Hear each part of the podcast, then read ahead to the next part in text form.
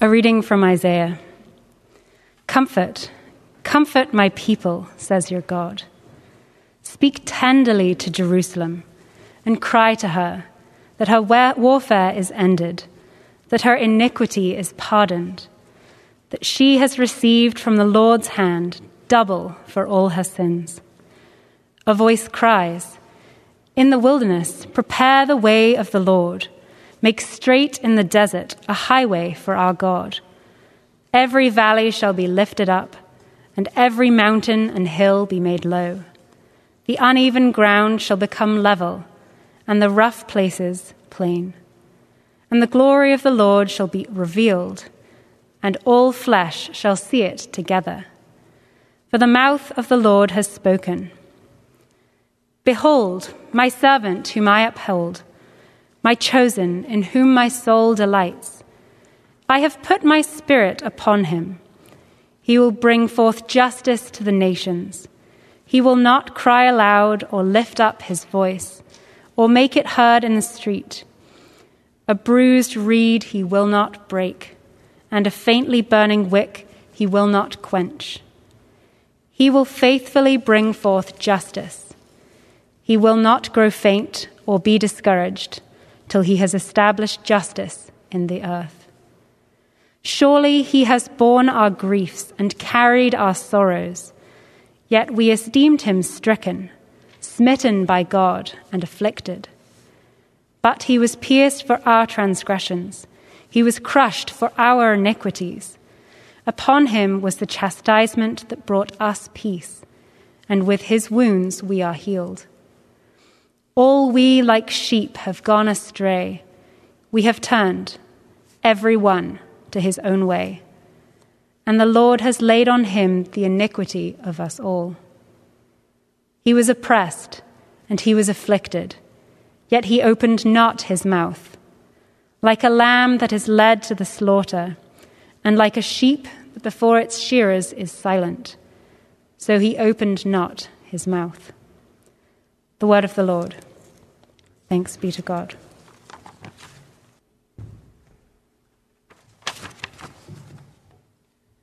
A reading from the Gospel of John.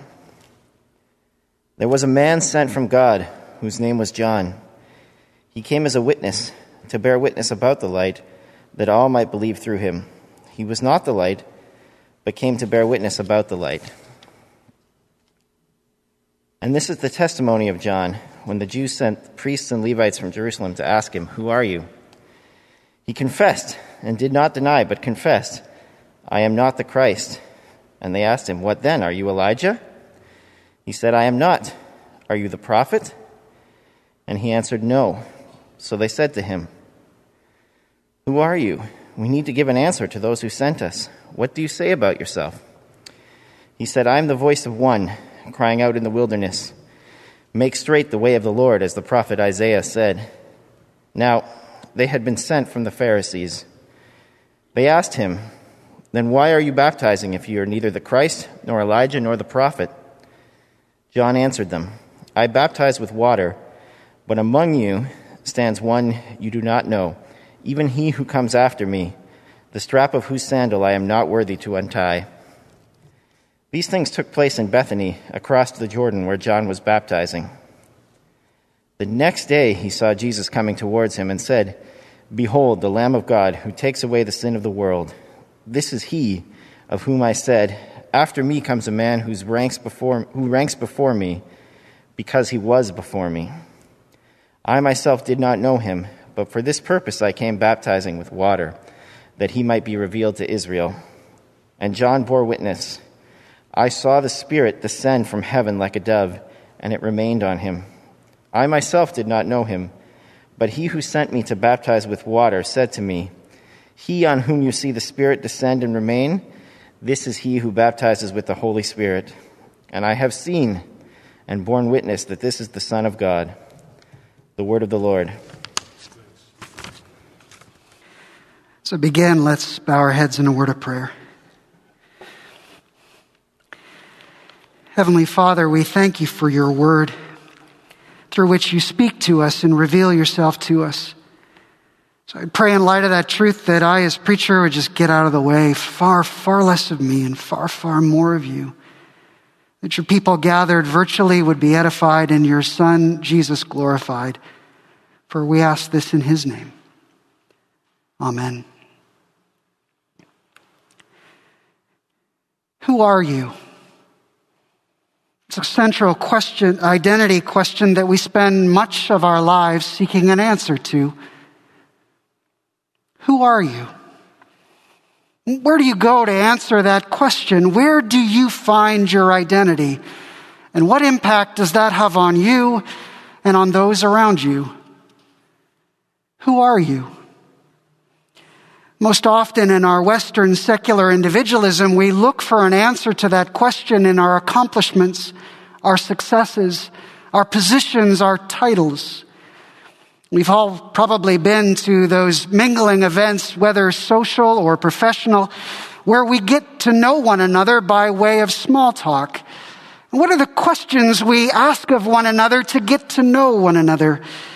We ask questions of job, title, school we attended, vacation plans, which is usually a roundabout way to discover how much money a person makes. Where do you live in the city? What are your interests, your family situation? These questions tell us that who we are is the sum of our accomplishments, our successes, our position, our possessions, our title. Who are you? Some of us come from or are most influenced by traditional cultures where there are very clear expectations of what it means to be a woman a man, a daughter, a son, a wife, mother, husband, father. And who we are is answered by those cultural expectations and our adherence to them. We have a bit of a Western individualistic spin on this when we at times define ourselves by our kids, our grandkids, that their successes, their failures tell us who we are, defining our sense of self, of worth, of identity. Who are you? Others of us reject such societal and cultural expectations. Other people don't get to define who I am. I define who I am. And so you do you and I'll do me. But we know, right? that our sense of self, our internal standards are never stationary. They're constantly evolving. And so there are times we feel incredibly integrated in our sense of self, and at other times acutely aware that we aren't being true to ourselves. We aren't even living up to our own internal standards. Who are you? Each of these ways of answering that central identity question sets up an inevitable pendulum swing. When we're successful, accomplished, fulfilling cultural expectations, being true to ourselves, we feel secure, settled, confident. But because part of that identity is comparative in nature, I am more than, better than, others often perceive us as arrogant, judgmental, entitled. But it only takes a moment, a failure, a word spoken, an internal shift, and the pendulum swings the other way. And there's fear, insecurity, self loathing. Who are you? Where do you get your identity from? And what impact does that have on you and on those around you? This year, starting at our 7:30 Christmas Eve service, we began a series in the Gospel of John, following that ancient tradition in the church of taking the time between Christmas and Easter to deepen in our understanding of, appreciation for, and trust in Jesus. Now, not every gospel begins with Jesus' birth, but every gospel opens with John the Baptist the forerunner, the one sent ahead to reveal, to prepare hearts to receive him. And John's gospel is unique in that that revealing, that preparation is done in the context of a conversation that is all about identity, where the central question is, who are you? And John answers that question in a way that is utterly different from any of the other ways that we often answer that question. And as we'll see, where he locates his identity shapes and forms him in ways that are utterly, utterly transformative. So if you have your Bible handy, I'll invite you to turn to John chapter 1. Now, I don't think we as modern readers appreciate how big a deal John was. I mean, there not been a prophet in Israel in some 400 years. It seemed as if God were silent at a time that his voice would be most yearned for as the people are under the thumb of Rome's oppression. And then all of a sudden, out in the desert, bearing all the marks of the prophets of old, comes John the Baptist. His presence, his message, so compelling that the other gospels tell us that people from across the nation of Israel are flocking out into the desert to see him, to hear him. News gets to the religious establishment. This new figure with his compelling influence over the populace, his charisma, is set to undermine their power, their influence. And they send a delegation to him with the question that is in the forefront of everyone's mind Who are you? And John immediately directs attention away from himself. I am not, I am not, I am not. I am not the Christ. Well, then are you Elijah, the promised forerunner? I am not. Well, then are you the prophet? The prophet that Moses said was going to be like him? I am not. He denied it all. It's striking, really. Their impression of him and what he was doing has led them to assign to him the highest titles they could conceive of. You'd think that what was going on around him would have left him to question, who am I? Uh, what have I got caught up in here that, that the people are flocking to me from across the nation? The power brokers of our nation are thinking that I might be God's chosen one. You'd think, because it's quite natural to human behavior, for this to start to go to his head to be tempted to use this for personal gain, for personal benefit, and yet he accepts none of it. I am not, I am not, I am not. He is not looking to himself to answer that central identity question. Then who are you? The delegation presses. I am the voice. I am the voice. He's quoting from Isaiah 40, the turning point of the entire book. Isaiah was a figure who, some 700 years before this moment, was grieving over Israel. That they had turned their back upon God and as a result had fostered a society of oppression and corruption and greed where the poor, the widow, the orphan were being taken advantage of. A society where all aspects of human brokenness pervaded and in the book, Isaiah is calling the people back to God, warning that God will not sit idly by.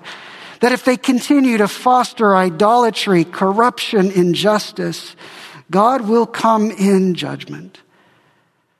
But then in chapter 40, Isaiah shifts his focus from judgment to a time where God will comfort Israel where God Himself will come and gather His people with grace, forgiveness, love, and mercy, changing their hearts, changing their nation. And that turning point opens with the words, I am the voice, crying out in the wilderness, make straight His paths.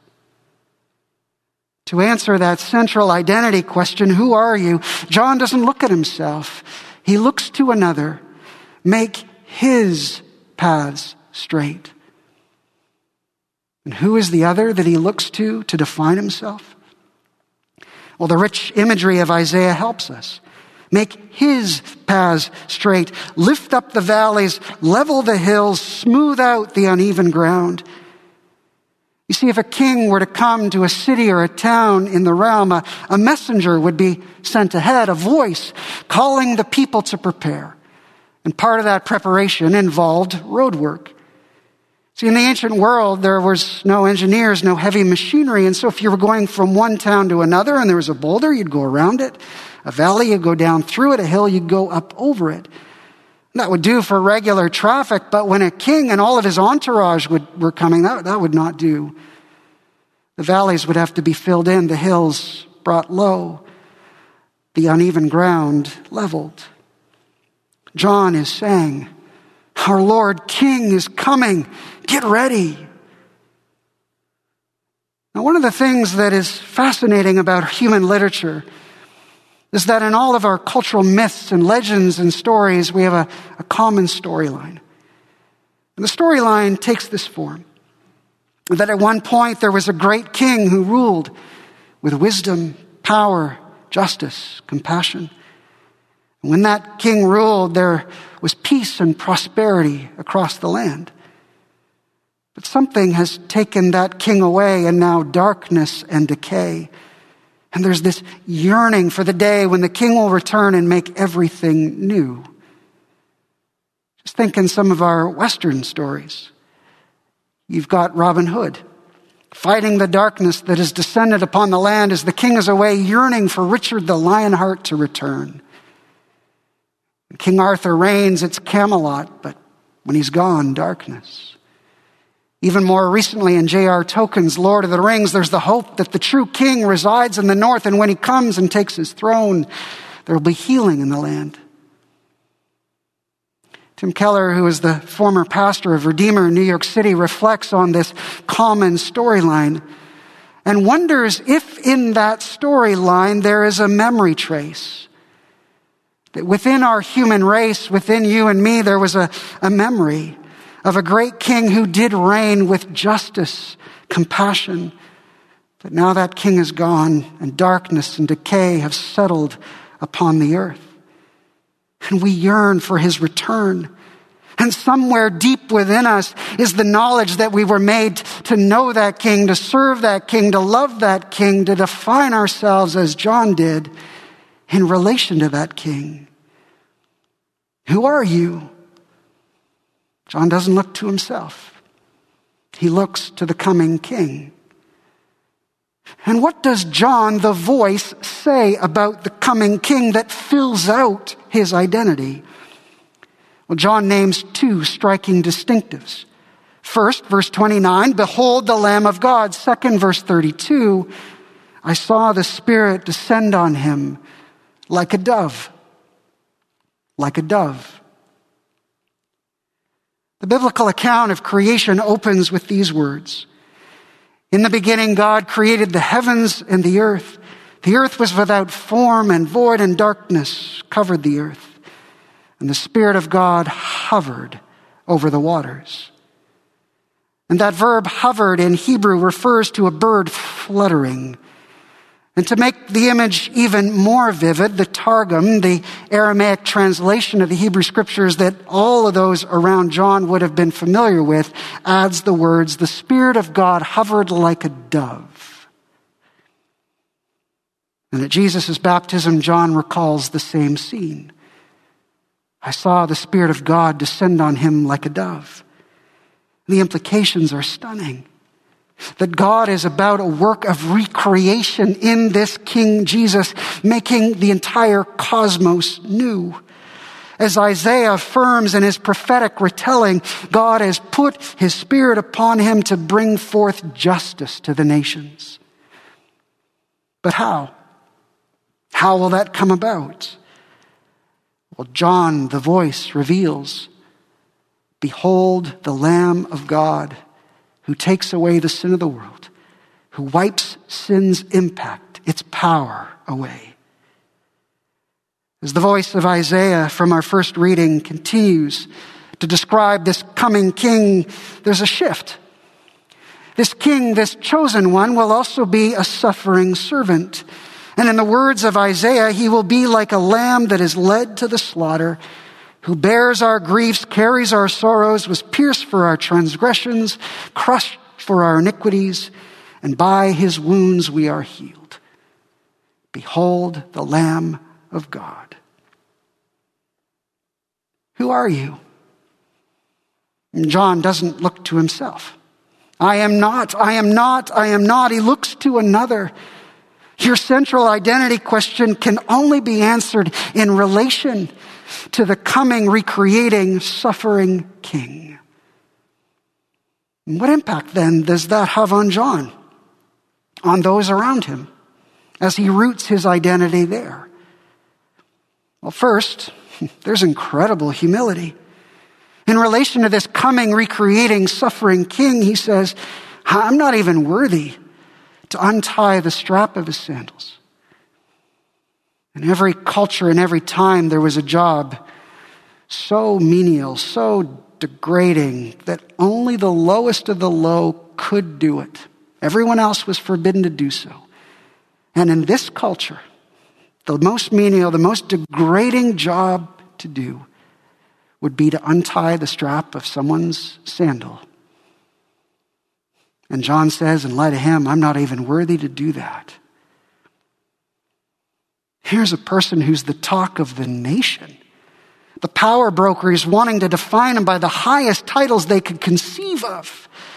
And yet, and yet, a humility. A humility not born of self loathing or of failure, but a humility, as C.S. Lewis defines it, that is not thinking less of yourself, but thinking of yourself less. For John is consumed with beholding the coming, recreating, suffering king. But alongside that humility comes an attribute that we don't normally see paired with it boldness, courage, fearlessness. We're used to people being bold and courageous out of a sense of their power, their privilege, their success, but John's boldness is of a different stock and its impact on those around him stunning. See, people are flocking to see him, to hear him, and Luke tells us that his is a message of repentance. Bold repentance. Tax collector, don't take more than is your due. Soldier, don't use your power to extort. Rich, give away everything but what you need. Now, what would lead them go and hear such a message, to respond such a message. Well, John's courageous call to repentance, I suspect, was heard because it bore not a hint of judgment, not a hint of moral superiority. It was rather bathed in humility, for it was born of an identity rooted in a coming, recreating, suffering king. But perhaps what stands out most about John's witness, what the religious establishment zero in on, is his baptizing. Okay, so if you aren't Messiah, you're not Elijah, you're not the prophet, then why are you baptizing? And I think we hear that as a question of propriety. If you aren't one of these religious figures, then why aren't you doing religious things? What gives you the right to do this? But it's not that he's doing it that's the problem, it's how he's doing it. You see, baptism was only for the outsider, the non Jew, the Gentile. And it signified the washing away of impurity. And it was something you did to yourself. You see, for the Jew, the entire world was split into two different kinds of people Jews and everyone else, Jews and Gentiles. And they saw that God had called them as Jews to be distinct from the Gentiles. But God's desire in that distinctiveness was for the sake of the Gentiles. But what had begun to slip in is that distinctiveness made them better than superior to. The Orthodox Jewish man would wake up every morning to pray, I thank you, God, I wasn't born a woman, a slave, a Gentile. At this time, Jews would say that the Gentiles were made by God to fuel the fires of hell. It was not lawful for a Jew to help a pregnant Gentile woman in need because the only result of that would be to bring another Gentile into the world. If a Jew married a Gentile, their funeral was carried out. They were written off. By allowing themselves as Jews to be baptized by another was to say, I'm no different, no better than a Gentile. I need God's forgiveness as much as anyone else. And more than that, I can't change myself. I can't fix myself. I need help outside myself. I need forgiving grace. Now, what could possibly lead John to believe such a thing?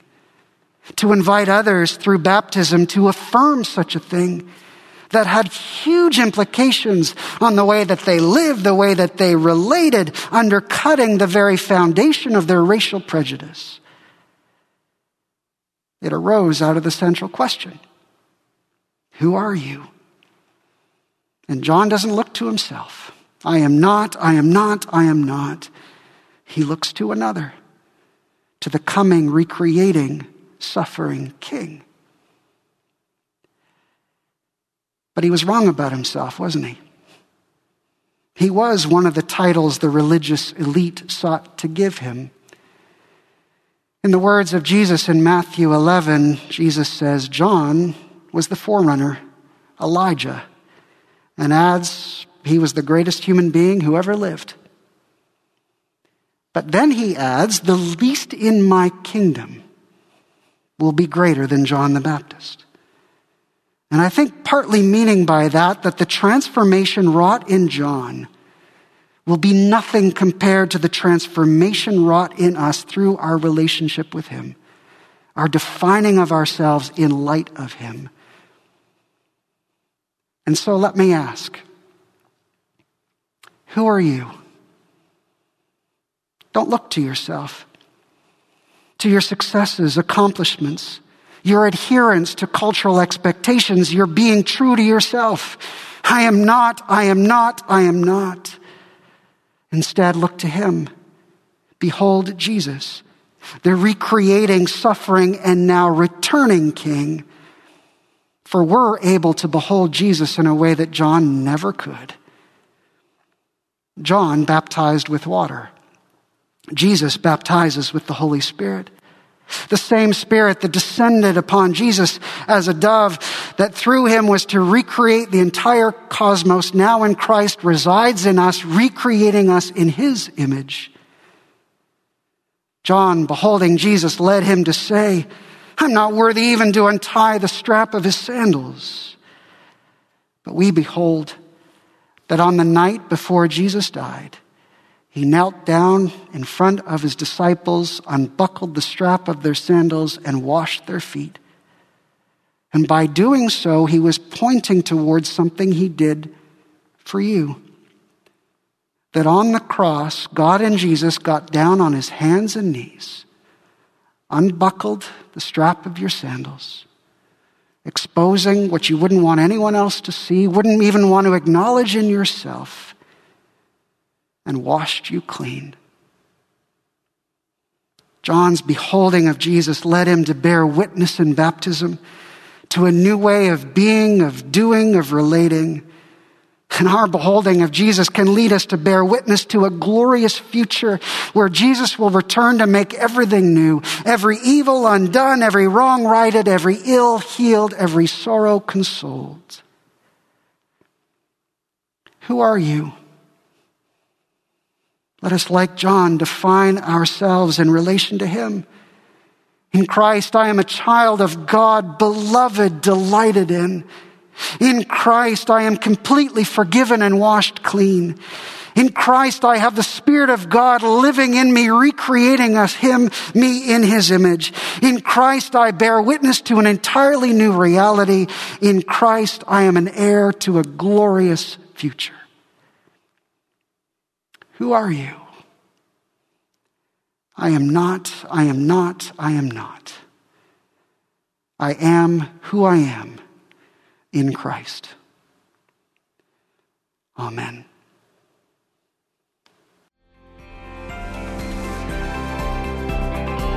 You've just listened to a podcast from Little Trinity Church in Toronto. Please check out our website at www.littletrinity.org to find out more about our ministries and services.